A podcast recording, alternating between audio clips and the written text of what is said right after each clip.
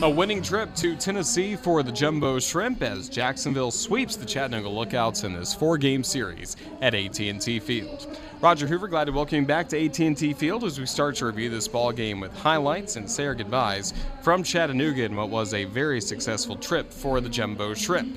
This ball game started off on a strong note for Jacksonville, just like yesterday when the Shrimp got some early run support for its starting pitching, and it was Brian Miller led off the game with a single. Next batter to the plate, Bryson Brigman, and two batters into the game, Jacksonville had the early advantage today. San Martin with the pitch. Fastball swing and rope tie in the air deep to left center field, and this will fall on the warning track for a base hit, bounce up against the wall. Miller gets the wave around third by Kevin Randel. He'll score without a play. It's an RBI double by Bryson Brigman that gives the Jumbo Shrimp a 1 0 lead in the top of the first. 1 0 Jumbo Shrimp thanks to Bryson Brigman. The next batter, Joe Dunand, would reach on a fielding error by the third baseman, Gavin LaValle. And on the play, Brigman scored to make it a 2 0 Jumbo Shrimp lead. Jacksonville handed that lead to the starter, Daniel Castano, in the bottom of the first. He did allow a run in that frame. Mitch Nay, after a triple hit by Taylor Trammell, Nay delivered a sacrifice fly to make it a 2 1 game. Then the Lookouts were able to get a double by LaValle after Stevenson started the second inning with a single to have two in scoring position and nobody out. Jumbo Shrimp on a batted ball by Colton Dahl hit right to the third baseman Dunand. Dunand threw home and retired Stevenson on what was not a force play. Good tag by the catcher Vigil to get the out there, and then there was a strikeout for the second out. So Jacksonville was only one out away from getting through the bottom of the second inning in scoreless fashion, maintaining the lead. But Alfredo Rodriguez had other ideas. A 1. Fastball swing and a liner shot over the second baseman Twine. That's into center for a base hit. Here comes LaValle home. The throw home is cut off by Milan. LaValle scores. The runner behind at third base caught in a run down. Dahl, he'll get to third. The throw to second, not in time there. A lot of moving parts on that play. It's an RBI single for Alfredo Rodriguez that ties the game at two, and then time was called as Dahl started breaking to the plate just as I was wrapping that up, and he is being pointed back to third base by home plate umpire Austin Jones.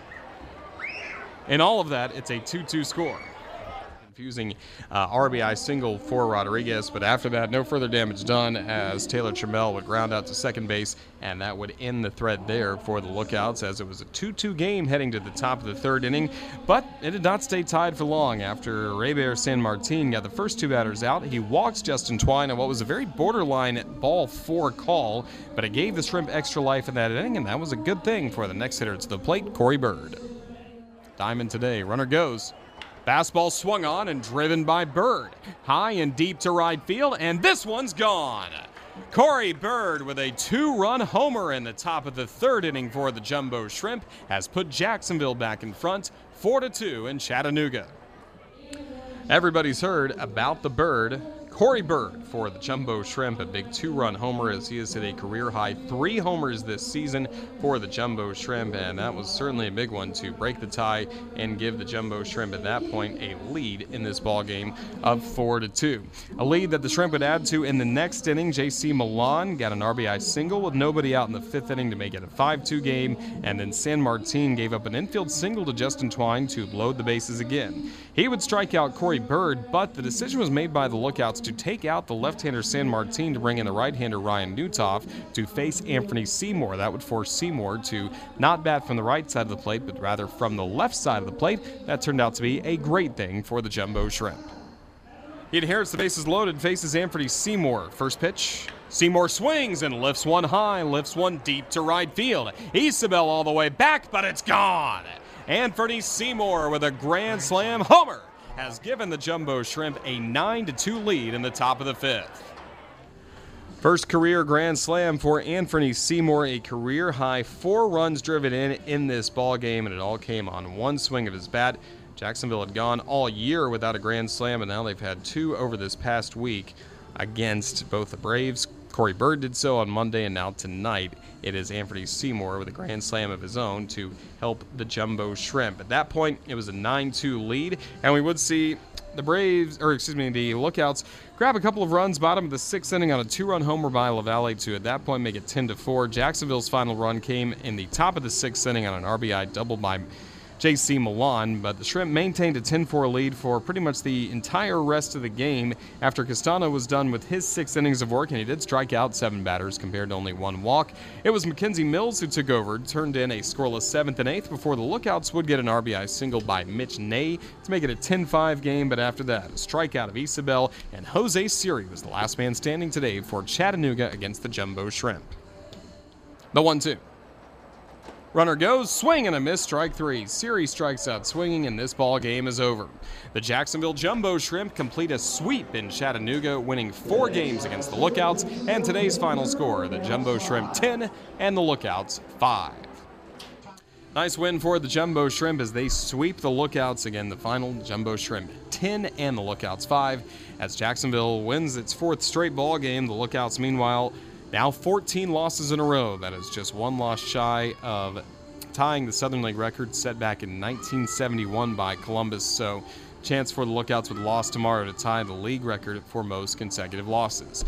Final box score check. The Jumbo Shrimp 10 runs, 14 hits, and error. Jacksonville left 8 men on base, and the Shrimp 5 for 14, batting with runners in scoring position. Lookouts 5 runs, 11 hits, 1 error. They left 9 men on base, and they were 2 for 10, batting with runners in scoring position. Reiver Sanmartin took the loss for Chattanooga. He is 0 4. The win to Jacksonville's Daniel Castano. Six innings of work by him. He gave up 4 runs, 3 earned on 7 hits, a walk, 7 strikeouts. And McKenzie Mills finished the game by going the final 3 innings to pick up his second save. Time of the ball game, three hours three minutes. It was played in front of 2,648 fans here at AT&T Field. Many of those fans still here, and a lot of kids running the bases at the moment. Check the Southern League scoreboard where the Biloxi Shuckers look primed to win their ninth game in a row as Biloxi has had three runs in the top of the 10th and they lead the Mobile Bay Bears by an 8-5 score after the Bay Bears had just tied the game in the bottom of the 8th at 5. So if that score holds, the Shuckers will start tomorrow's series at Jacksonville with a one-game lead on the Jumbo Shrimp in what is going to be a very pivotal five-game set coming up at the baseball grounds.